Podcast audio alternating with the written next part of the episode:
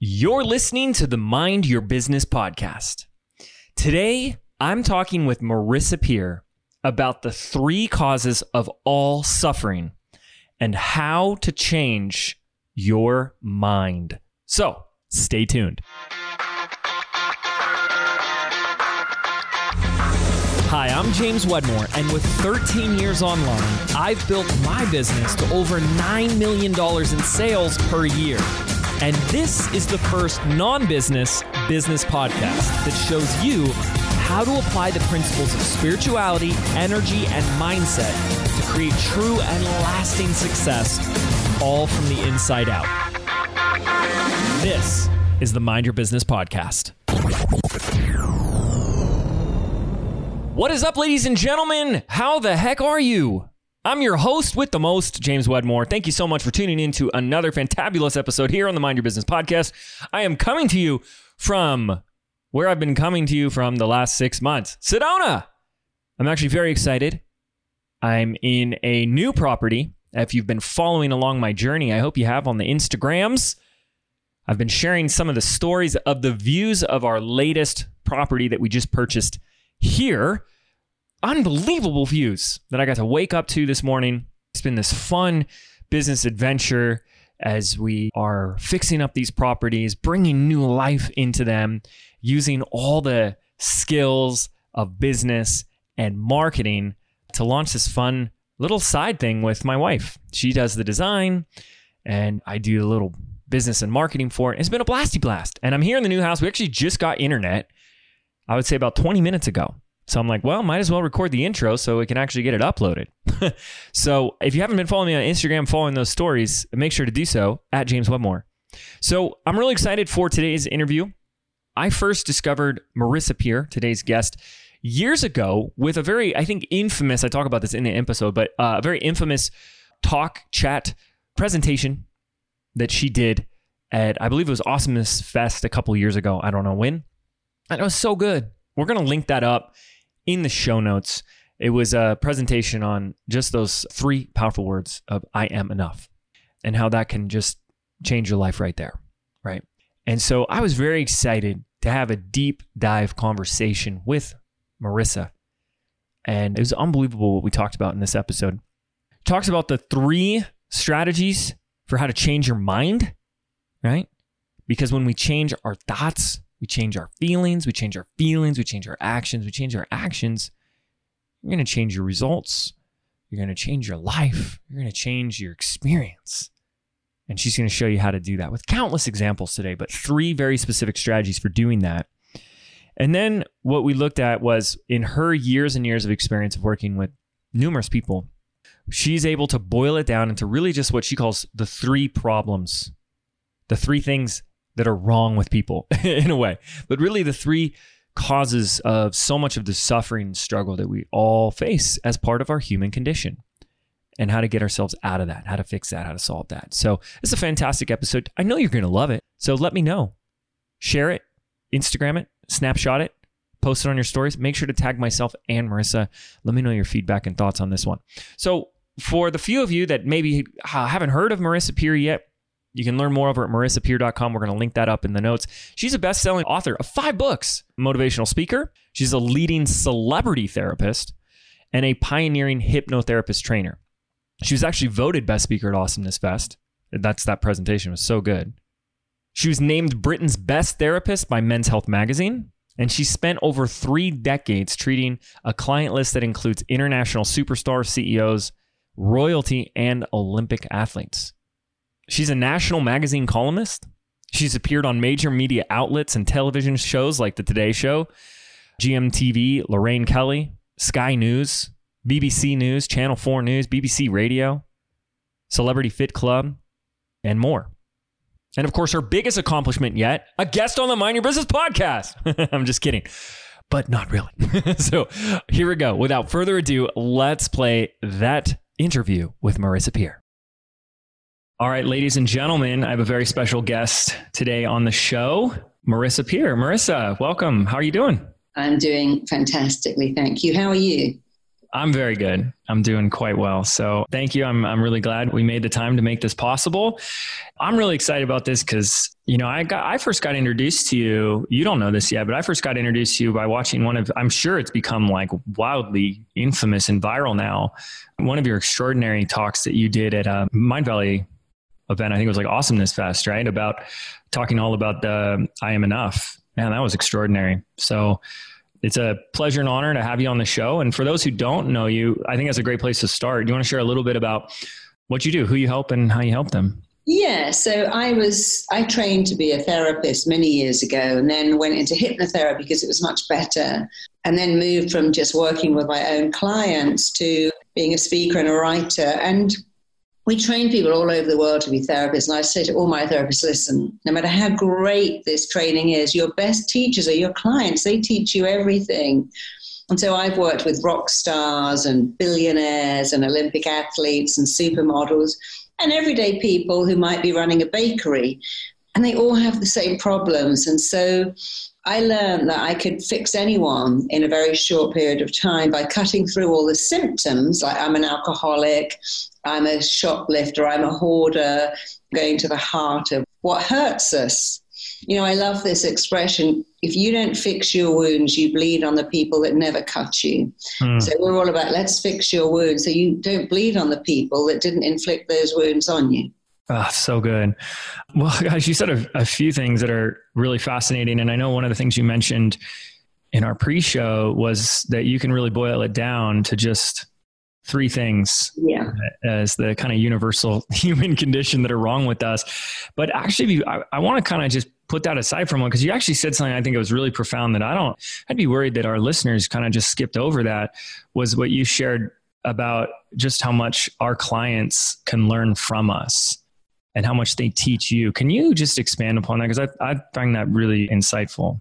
Well, you know, being a speaker, I always looked at other speakers and I found there were two types. Some were amazing and told a story, and that was good, but it was just a story. And others came along and told a story that left a message with you, made you think, wow, I'm going to put that into practice. Because I'm a great believer that it's not enough to listen, you have to do.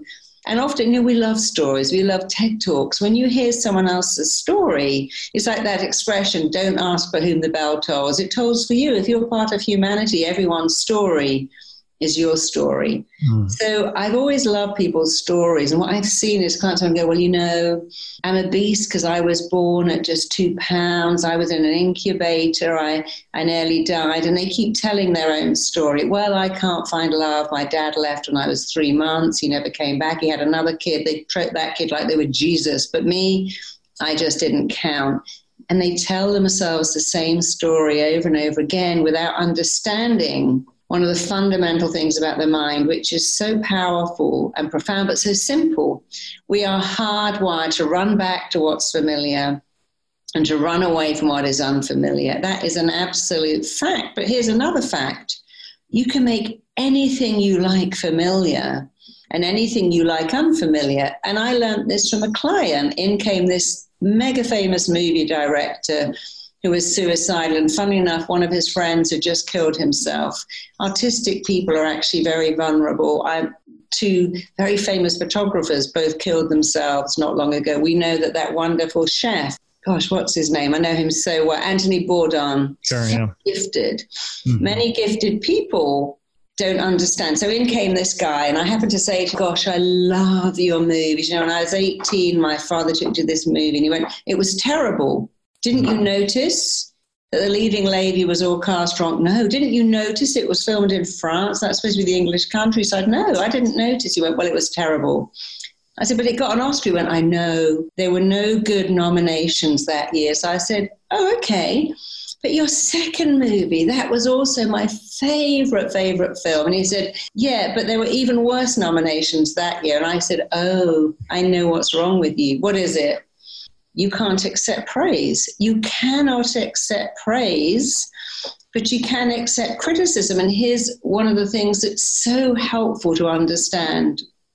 I am hardwired to go back to what I know, which is why 70% of lottery winners, 70% are bankrupt in three years. If you don't know investing and just know getting your paycheck and spending it until the next one comes. Or when you win the lottery, you'll spend it. If you've never had love, people say, who would reject love? Plenty of children who haven't had love have attachments. We pick them up and they become rigid because they never got the chance to make that familiar. So with him, I said, okay, I know why you're suicidal because you cannot let anyone praise you. And his parents had rejected him very badly when he was young. His father was like a manual worker, he was so creative.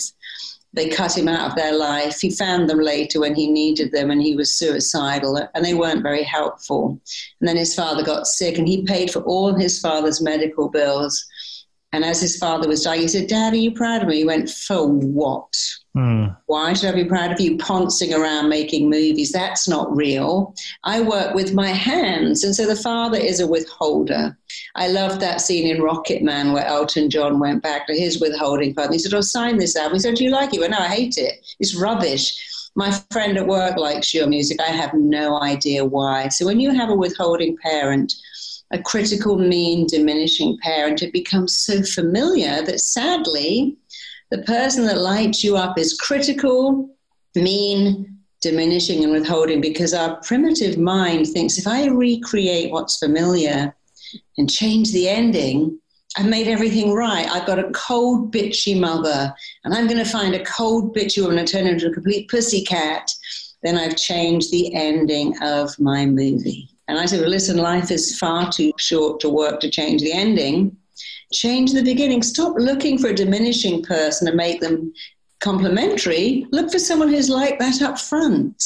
But this wiring that says I must run back to what I know while running away from what I don't know. So most people can't go on a diet. You know, my mum loved me with cake. My gran comforted me with toast and butter when I had a bad day, I could always buy a candy bar because that's really cheap. And now you're telling me eat apples, eat celery, eat lettuce, and I, I can't do it because what's familiar is junk food, sugar, fat, and what's unfamiliar is healthy food.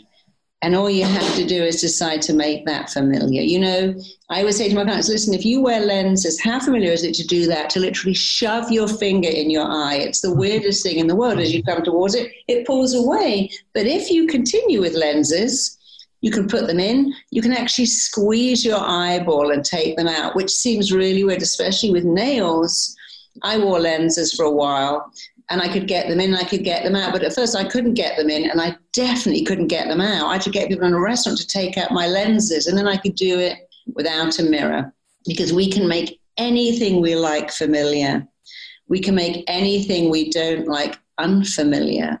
And one of the best things you can make familiar to change your entire life is praise. You've got to say, I'm great, I'm enough, I'm lovable.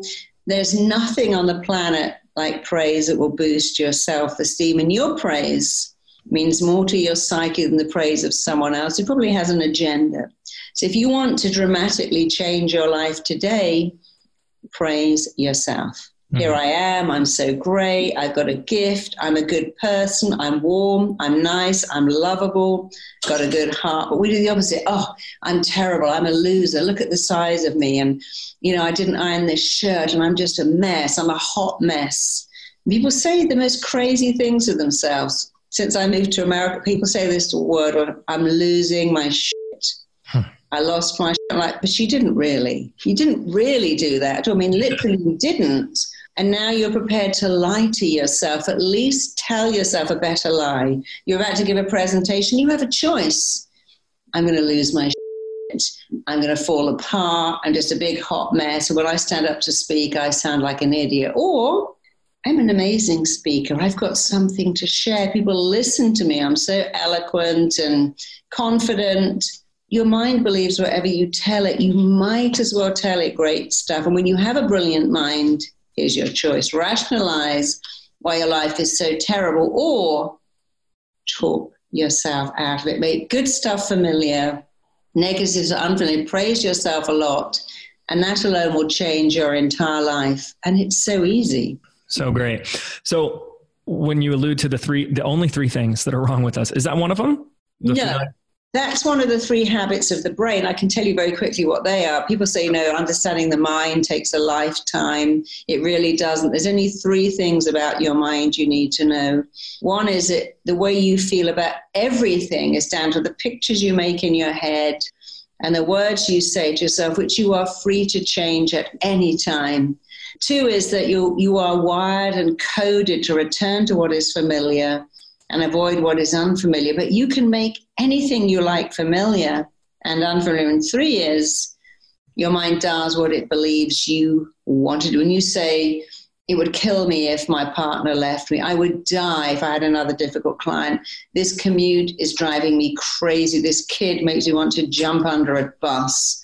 When you say that, your mind responds to those thoughts. It doesn't care nor know what is real or wrong. So if you want to change your mind, tell it better things, make what is good familiar, what is negative unfamiliar, and make sure that you are in control of the pictures and words in your head. Well, th- these are so great. Uh, in hearing this, I feel like, and, and I'm curious if you agree, that for most people, this experiences of those three things, whether it's the pictures and the words, or even the distinction of familiar versus unfamiliar, or knowing that your mind's going to do what you believe. These by and large are, what do I say, invisible to yeah. people. And is that your experience that like people, you know, it's invisible to them? And if so, how do we make these invisibles more visible? Yeah. So I've seen that a lot. I'm often, I was standing at an airport waiting to check in, and this girl in the line was just losing it, crying hysterically. And then the ground crew were called to get her luggage off the plane. So I knew we were going to be late. And I said, Look, I can help you love flying. I said, Yeah, I can help you in five minutes love flying. I said, I bet last night you did all your laundry. She said, I did. How do you know? I said, because you're preparing to die. People getting on a flight tidy the house, wash their dirty underwear, put it all away so that if they die, no one has to come in the house and go through their laundry. No one does that when they're going to the store or doing the school run. And I asked her what word she was using about flying. And she said, Well, I see the plane as a flying coffin, mm-hmm. and I think I'm never coming back. And I said, You know, the most dangerous part of a flight is the cab ride to the airport. That is the most dangerous bit. And you've done that. And I taught her straight away to change the words. And many years ago, I was sitting in a, in a waiting, waiting to go on television to talk about my book with another author. And it was fascinating to me that as they put his makeup on, it was sliding off his face. He was sweating and shaking. And he said, This is just terrifying, isn't it? This is a nightmare. I'm like, What? Going on television to talk about your book? That's someone else's fantasy dream come true. Authors all over the world would swap places with you right now. And so it is invisible. People don't understand when they say, oh my God, this is terrifying. This is a nightmare. This is killing me. I'm dying. My kid makes me want to die. My partner drives me crazy. My boss is a nightmare. I'm terrified of spiders. I would die if I saw a little mouse running across the floor. No, you wouldn't. That's not true. But if you say it, it becomes true. Like if you say every day, I got a memory like a sieve. I can guarantee you that will happen. If you say, oh, my mind's like Google, everything comes back to me, that will happen too. And we should all be taught, be aware of how you speak to yourself. And to make it very simple, you have no choice but to react to the words you use. Every thought you think and every word you say is a blueprint that your mind must make real the strongest force in you and me and all our listeners is that we must act in a way that's consistent with how we are defining ourselves. So when you say, I'm losing it, I lost it, I'm just a big hot mess, and money slips through my fingers, I can never make a relationship work, that isn't true. And if you're prepared to lie to yourself, at least tell yourself a better lie. Hmm. I'm so lovable. I magnetically attract love. I'm a magnet for wealth. You see, you can choose whatever you want. You have the choice to say negative, positive, terrible stuff, or good, but your body has no choice but to react to the words you use. So, to change your life, change your language. Your words shape your reality. If you don't like your reality, all you have to do is change your language, and it, it's a game changer. You mean complaining about it doesn't do anything? No, funnily enough, it doesn't because when your words shape your, if you say, oh, of course this guy's going to dump me, you'd go out with someone with three kids and sell it. Of course I'm going to fail at this pitch because I haven't got a degree. Of course no one's going to buy my product.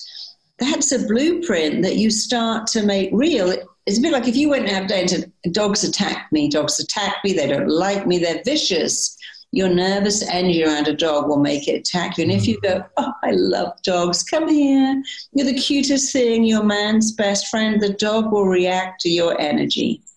In relationships, in business, 80% is mindset. But what is mindset? Mindset is how you talk to you.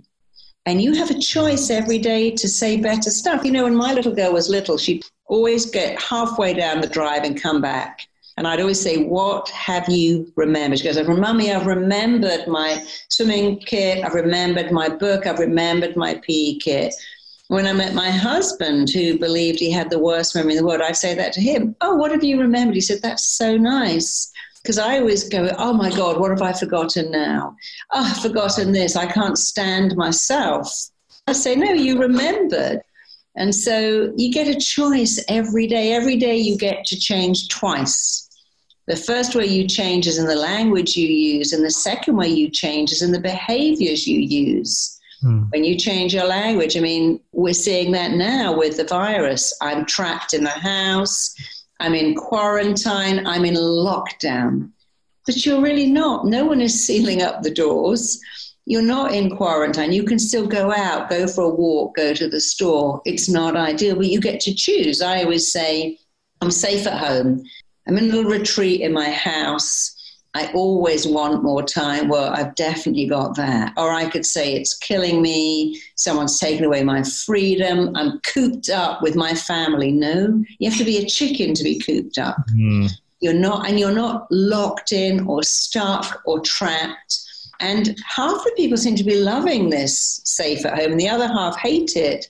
So that's very telling. It's not the event it's what you make of it, how you choose to discuss it, what it means to you. That's so true and so good. And just to speak to that for a moment, we've been talking to so many, you know, not just, you know, friends, family, people I know, but members of our community and listeners. And they've found so much good in this time, whether it's like, oh, I'm finally going to, you know, finish business by design. I'm finally going to finish that course I bought, or I'm going to catch up on a, a book or, or start a new hobby or just spend more time with my family. There's so much good to be found always.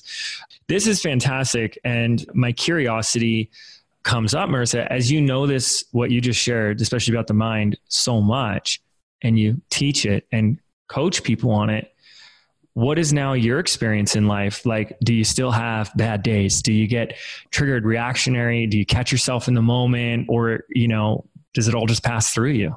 No, the other day I lay on the sofa and I heard myself saying to my husband, I am chronically tired. And I went, Where did that come from? I said, mm. I'm not chronically tired. I'm just a little tired and I'm like a battery recharging. So I'm very lucky that I worked out long ago that my mind is like a Ferrari and I'm the driver of the Ferrari. If I don't have Ferrari driving lessons, that Ferrari is going to stall or go into a tree. I don't work for my mind, it works for me. And I do frequently find myself saying, no, that's not true. I'm not exhausted. I'm not shattered. I'm not starving. I'm not famished. I couldn't eat an eighth of a horse. Oh, I'm so hungry I could eat a horse. I'm starving. Oh my God, I can't wait another minute to eat. I've got a long drive home. Let me cram taco chips in my mouth because I can't wait to eat. And so I still change those words. I can wait. I've got an hour's commute, and I prefer to wait to eat better food, or at least buy nuts and not taco chips because they're healthy. Sometimes my husband goes, "You always," are like, "No, no one always. Sometimes, maybe." So hmm. I'm very good at changing negative to positive, and occasionally my husband goes, "Oh my God, don't do that again." And my daughter goes, "Mummy, stop therapizing me," because she'll go, "Mum." I'm dying of stress. And I'm like, no, you're a little stressed, and a little stress is good for you. All you have to do is go to bed. Mm. Switch off Netflix, stop eating popcorn, go to bed, and then you won't be dying of stress in the morning.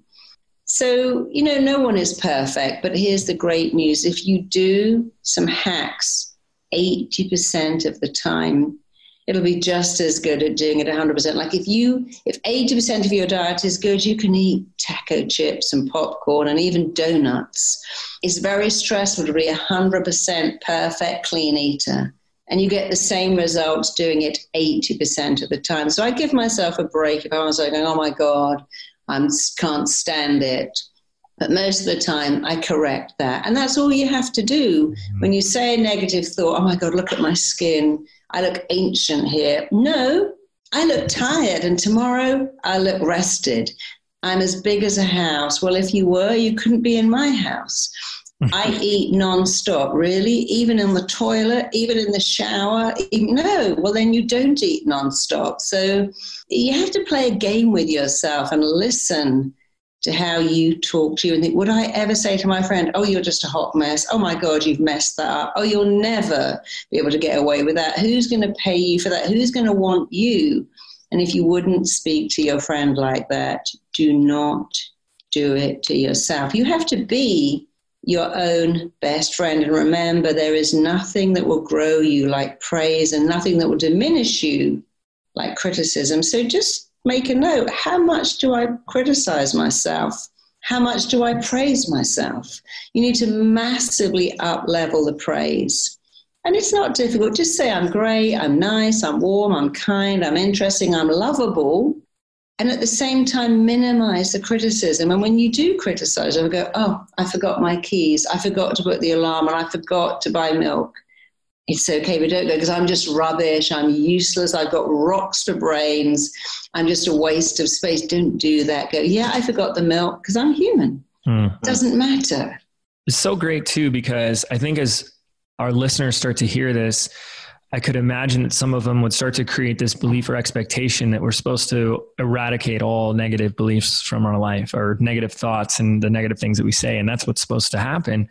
But what I'm really getting from you is that it's so much more about just developing the mastery of catching it and knowing that when you catch it yeah. and when you catch in that moment, we can correct it. It's like a little eraser you're allowed to make a mistake. Yeah. You're allowed to make tons of mistakes. You are not allowed to beat up and punish your body for being human. It's like, you know, I put my alarm on every night and I lock the door. I don't think, oh my God, someone's going to come in and kill me. I put my seatbelt on, but I don't think, well, yeah, I'm going to have a crash in a minute and die.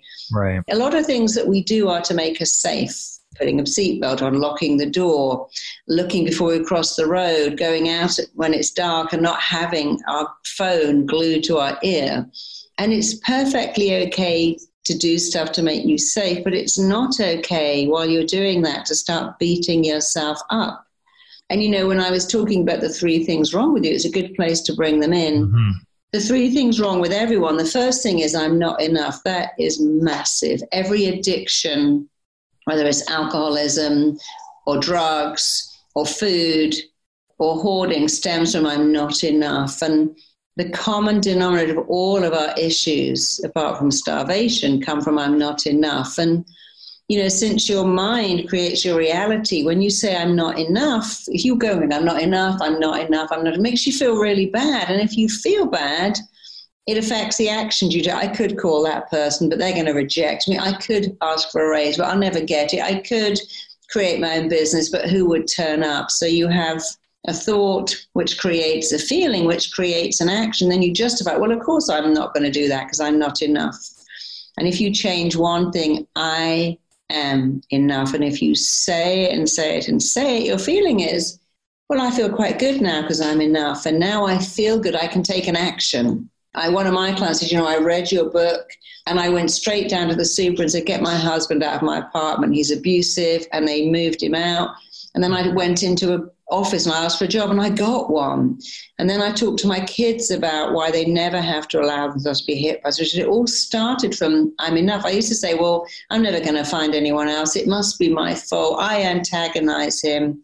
And the whole world changed on a dime when I said, I'm enough why am I putting up with this? Why am I letting my kids put up with this? So I'm enough changes everything because your thoughts control your feelings. Your feelings control your actions, and your actions control your events. And we spend so much time, I'm going to change the action. Don't do that. Change the thought. I need cookies to cope. Well, if you take cookies away, you'll miss them. And if you go, I never need cookies. Who needs cookies? That's for children. I need better thoughts to cope. Then you've got rid of the thought and the action will get rid of itself. So the three things wrong with everyone is I'm not enough.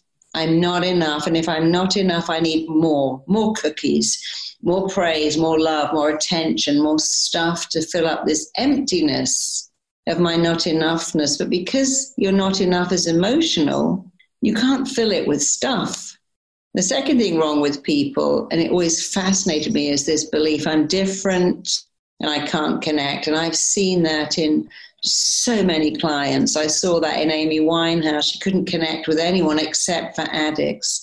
The only boy she ever liked was an addict because she felt so unworthy. So our DNA insists that we connect. We're tribal people. If you watch Game of Thrones, there it is.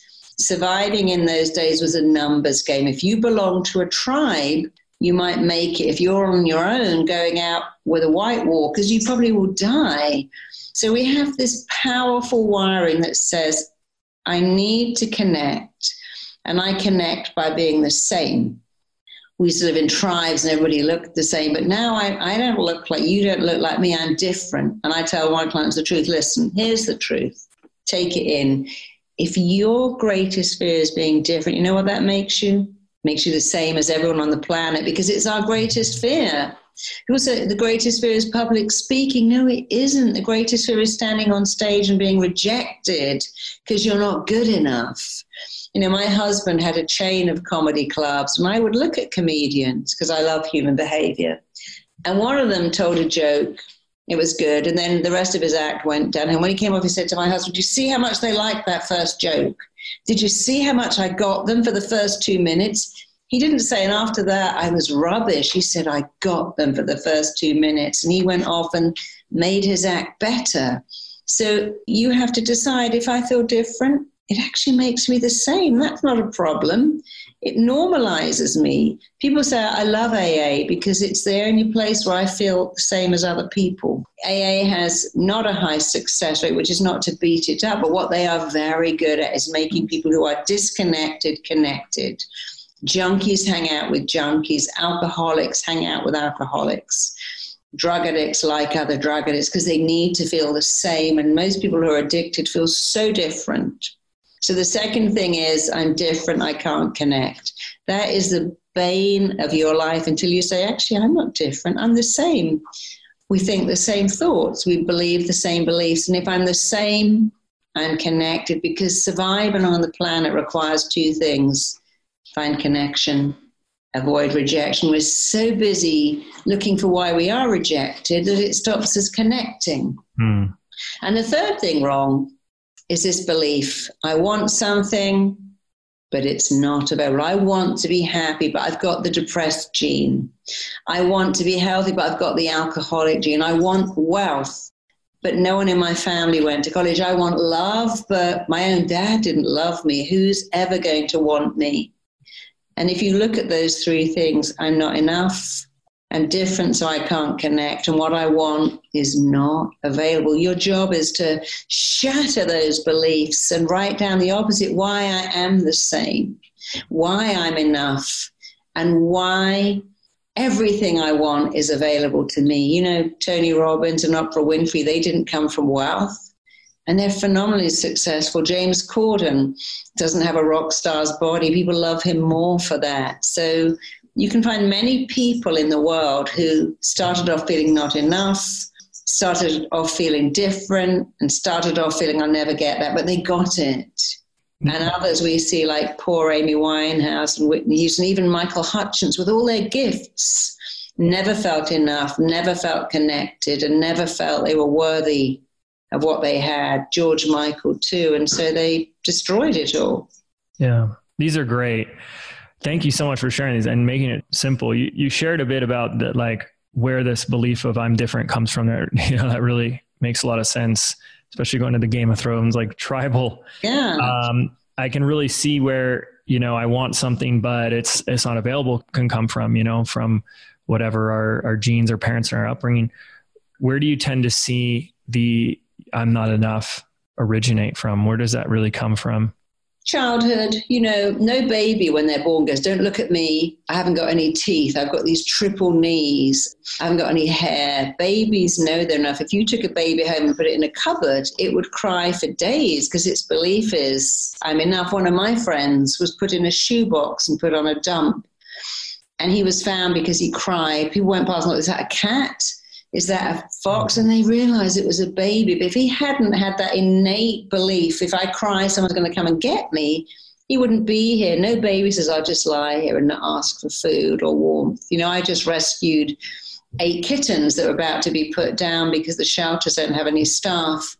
And I was amazed at their belief that, oh, I opened the crate and they climb up my legs and they've decided if I know I'm enough, you'll look after me. They didn't run and hide. They ran towards me, not away from me, because they knew that I was their chance of living and making it. But you were born, everyone on this call was born knowing they were enough. It doesn't matter if you were born with a disability, you still thought you're enough. But then systematically we say things to kids, well, your brother doesn't make a mess. Your sister, she could read when she was four. Look at your cousin, she's so good. And then teachers say things like, why can't you get this? What's wrong with you? And it's very easy to chip away at our enoughness until it's gone. You know, we learn what we live. I mean, my life, I was a head teacher, a principal's daughter, going to my father's school. I can see how I felt so different my whole life. You know, it's not cool to be the head teacher's daughter. it's not cool when you're 11, 8 year old, your dad is an asshole. And what can you say when you're 11? You just have to just have to accept it. Yeah. But what happened with me and most people is that because I believed I was different, I started acting different. I started to go to go, oh no, I don't like this. I'm different to everyone here. And I made it self perpetuate until I stopped it. But I'm, the difference and the I'm not enough comes from parents who say, Why can't you do more? Why can't you be better? Why aren't you getting A's? I mean, I was giving a talk recently, and the guy in the audience put his hand up and said, Hey, how can I make my kid good at everything? I said, Are you? He said, Are you good at everything? He said, No. I said, Then don't ask your kid to be good at everything. That's that's impossible. Kids who are gifted at maths aren't gifted at art, and kids who are gifted at art aren't gifted at science. You're supposed to be really good at one thing, just one.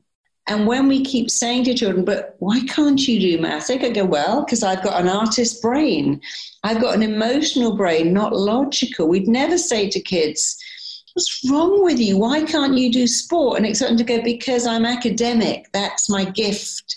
And so because they haven't got the ability to answer back, they just accept it's me.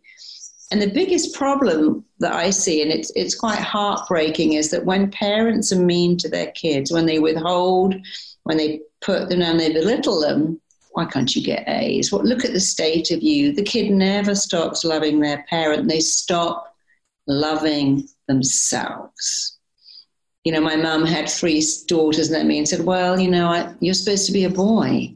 You were supposed to be the smart one. You were supposed to be the salvation. I met someone who was born entirely to be an a blood donor for her older brother. That's why they had her because they needed her to have the same blood group to give him a bone marrow transplant. Imagine going through life knowing that's why you were put here to save your brother's life and you wouldn't have been created if that wasn't an agenda. Or we get people who say, you know, I wanted a son. I needed a son but I got a girl, and one of my clients told me that she remembered her mother. The mother's fourth pregnancy was a girl, and she remembered someone stopping in the street and saying, "Your poor husband. You know he's not a man without sons.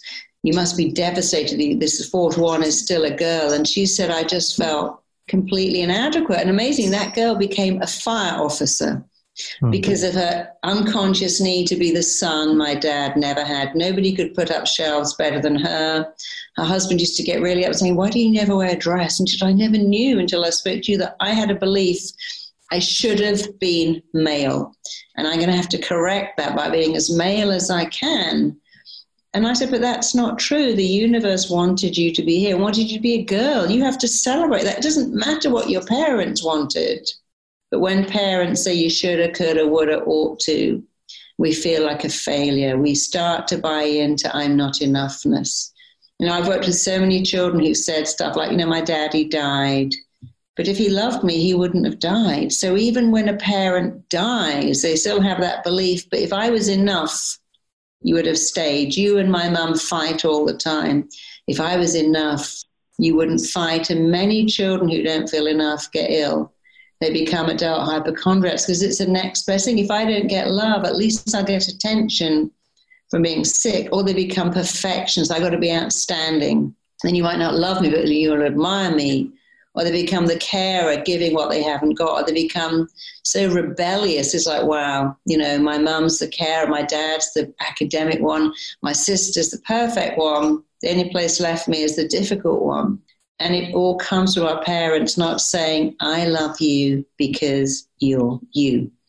Mm. I love you because you're you. And there's nothing, if you're gay, I don't care. I'll be at the wedding. There's nothing you could do that was something I would disapprove of certain behaviors, but I will never, ever stop loving you. And I say to my daughter, look, if you get pregnant, tell me. You'll never be punished for telling the truth. If you go out with gangs and do crazy things, I will never punish you. And whatever you do, I won't love your behavior, but I will always love you. Because I saw so many of our friends who couldn't tell the parents what was going on in their life because they felt they would judge them and punish them. And I always said to my daughter, Tell me the truth. I won't like it, but I'll always love you and I'll never punish you. And that was very useful to me that she would tell me stuff that made my eyes pop out on stalks. But I was always glad she could come to me and know that she was enough. And I would never judge her for, I mean, we all do crazy things when we're 14, 15, 16. I did plenty. So it's important not to judge your kids. And if you have an arty kid, which I had, an artist, who would come downstairs and smear acrylic paint on the on wallpaper as you walked down the stairs. You'd bring down a painting that was still wet. Oh my God, it's now on the sofa. I just had to understand. In the end, I just had to go in her bedroom and, and uh, staple plastic sheeting all over the carpet and walls because I can't change her. She's a very successful artist. Artists are messy. They don't even see mess. I'm super tidy and organized. And I realize it's not my job to make her like me. It's my job to celebrate her difference. You go, why, why my kid's not like me? I'm like, that's the whole point. Mm. Why do you think you're supposed to give birth to yourself? And if you did, that would be super boring. Your best teacher is nothing like you. They they're nothing like you. Mm-hmm. Celebrate it. It is so good. And then just going back to these three things, I'm not enough. I'm different. I want something that isn't available or isn't possible.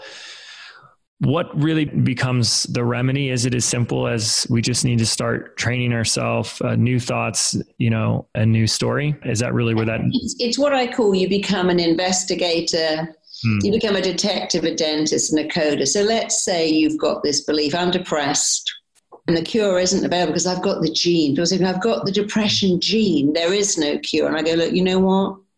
Those studies that tell you that you've got faulty wiring, they're not they're not wrong because they don't exist. You can't put electrodes on someone's head and go, oh, you've got the faulty wiring.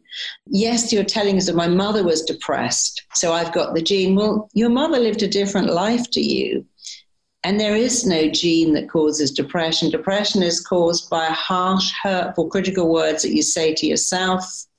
It's caused by not following your heart and it's definitely caused by not connecting. And we have a generation now that connect on Facebook, on YouTube. My daughter said to me, Mum, don't leave messages. Nobody listens to phone messages. Send me a text. They don't do that. They don't do that connection. They don't leave messages either. So, not connecting, not following your heart's desire, and being critical of yourself will make anyone depressed. So, I become a detective and go, right, where did you get this belief that you got the depressed gene? And let's interrupt that belief because it's not even true. And let's change it with an awareness that being free of depression is absolutely available to you. So you become a detective and you look at where did you get this belief from your dad left before you were born, never saw you, never paid child support. That's appalling. But what's even more appalling is that you have now decided you are not lovable. You've given him permission to decide if you're worthy of love or not. So you become a detective and you look at I call it what lies beneath. Why do you believe beliefs that hurt you?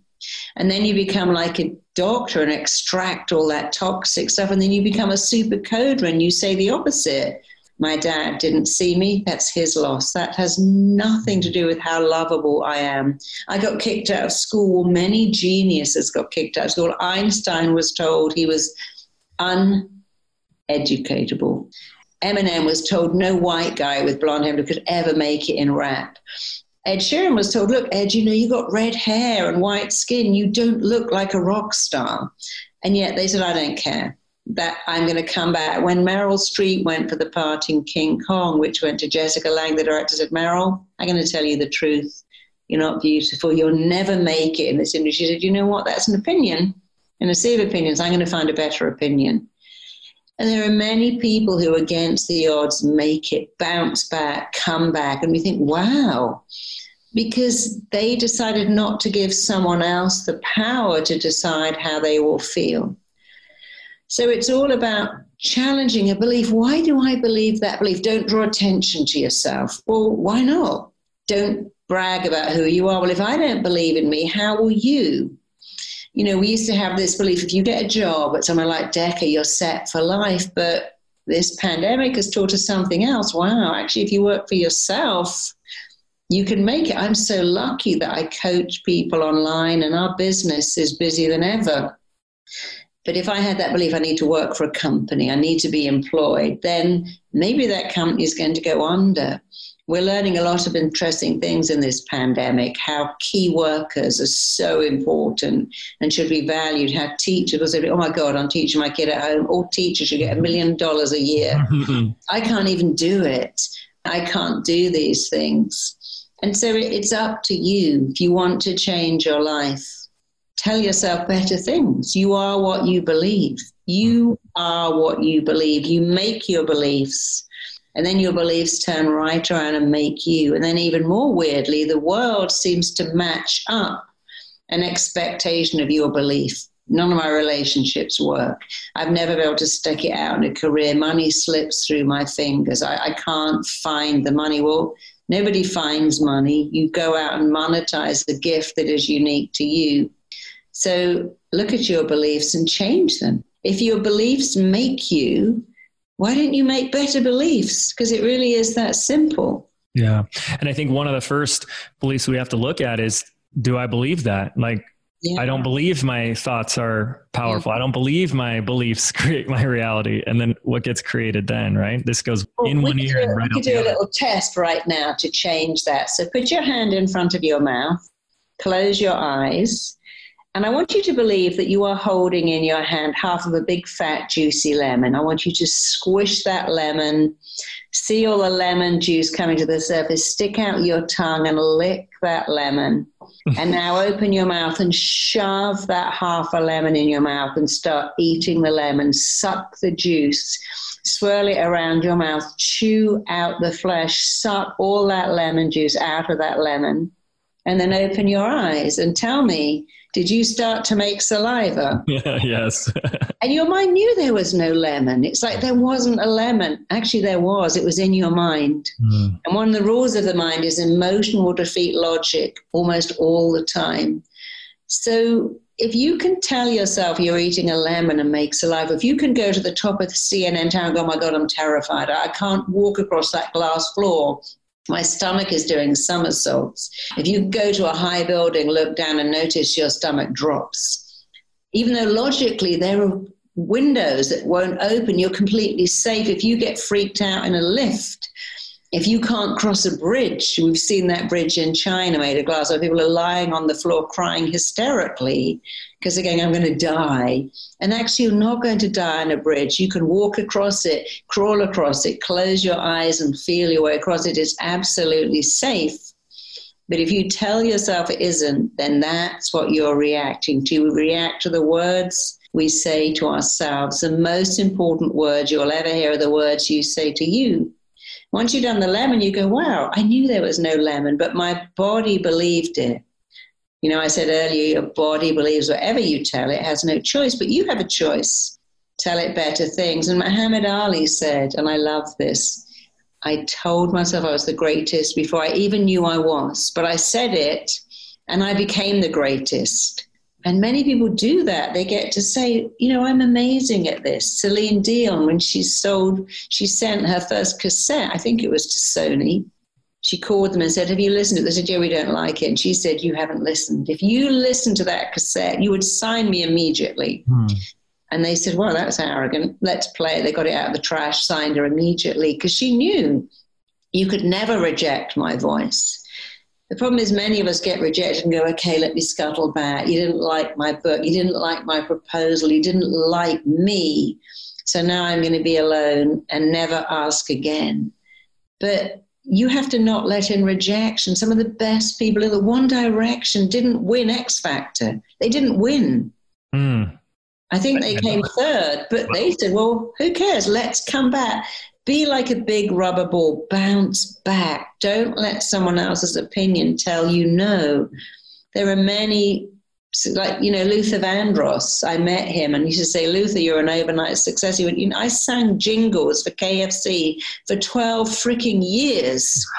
It wasn't overnight. People said, but hey, Luther, you know, you're getting paid to sing, you're on the television. Isn't that enough? He went, no, I need a best selling album. And he was rejected and rejected and told you'll always be a backing singer. And back he came. And he made it because believe you're worth it. So important. Don't let anyone tell you that you're not. And then you'll be able to keep coming back from rejection because you know you're worth it. And if you mm-hmm. know you're worth it, you know, we see that with a head of the United States. There's an extraordinary belief system there, whether you love him or don't, and I'm going to stay impartial. it's not about that. It's about look what he's done. Mm-hmm. His belief about who he is is extraordinary. But you can do that. If he can do it, you can do it too. Yeah. So fantastic. Marisa, thank you. This has been extraordinary. I could, I know our listeners could as well just hear you for hours. And I know that they can over on your YouTube channel, also your book and your programs. You want to talk a little bit about what are the next steps for people that want to continue learning from you? So we've created a special masterclass for your 90 minute masterclass for all of your viewers. And maybe you'll put up on the screen the link for them to get there, or I can mm-hmm. actually so if you go to my free 90 minute online masterclass, then you can live your dream life. You know, we're always told nobody can have it all. You can't have it all. Something's got to give. I could have a great career, but then my health will be affected. I could have a great career, but my relationships won't work. Actually, you can have it all, all the time. You can have the career of your dreams, the relationship of your dreams, the health and body of your dreams, but you have to know how. So on this online 90 minute masterclass. We're going to teach you how to massively up level your self belief, how to know you are worth it. And if you want love, then the only thing you need is a belief I'm worth it. It's not about what clothes you wear or what you weigh, it's about what you believe. If you want phenomenal success, it again it comes down to belief 80% of everything you want is down to your mindset and we give you the mindset, we wire you for wealth, health, love, success. So come along to that mindset, that wealth wiring, health wiring, love wiring webinar, because it's absolutely free. There's no charge. We don't ask for your credit card details. Just turn up because I'm so lucky. I love what I do and I do what I love and I love changing from the inside out. But what I love the most is you can do that in five minutes. You know, that belief that you need to go to therapy for years, you really don't. Mm. Changing your thinking is so easy and free and fast. Yeah, that's awesome. Well, we'll link that up in the show notes as well for everybody. So, Marisa, thank you again. Any any final thoughts, uh, parting wisdom before we wrap this episode up? Well, I'm enough will change your life. So join the I am enough. I started the I'm enough movement many years ago, by having it on my Twitter feed in every language. If you want to know you're enough, write it on your mirror in marker, put it on your fridge in fridge magnets. You might notice I've got these little bracelets that say it. But also change your password securely, of course, safely, of course, so that every day you open up your phone or laptop, you have to write in, I'm enough, squiggles, dots, dashes, of course Because if you can only know that if you hear that every day, read it and write it every day, it will change your life. I've had so many schools take my I'm Enough program. So, you know, it, it's made such a massive dent mm. in bullying. It's really helped people. So, join the I Am Enough movement. Write it everywhere in your house on a blackboard, on a piece of art, on your arm, if you like. Print it on your pillows, on your cushions, on your underwear. There's not enough ways you can put I'm enough in your life. And its strength is actually its simplicity and its innate honesty because you were when you were born and you haven't lost it. You just buried it under negativity, which you're free to get rid of. It's beautiful. Marisa, thank you again so much. Appreciate you and everything you shared today. Extraordinary. And thank you to our listeners for tuning in. Thank you for staying to the end. Please check our show notes to connect and take the next steps with Marisa. And we'll see you all here next time on the Mind Your Business podcast. Take and thanks care. for inviting me. I've had a great time. Thank you all. Take care.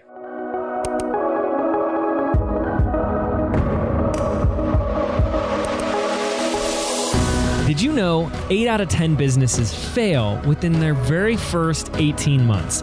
I believe being an entrepreneur means unlearning everything that we've been taught our entire lives about what it really means to be successful, which is why I've created a brand new audio program entitled Activate. I want to show you how to think, act, and behave like the successful entrepreneur that you were meant to be so you can step into the vision that you have for your life and your business. And the best part is, this program is yours absolutely free. To register right now, simply visit www.jameswedmore.com forward slash activate, and we can get started right now.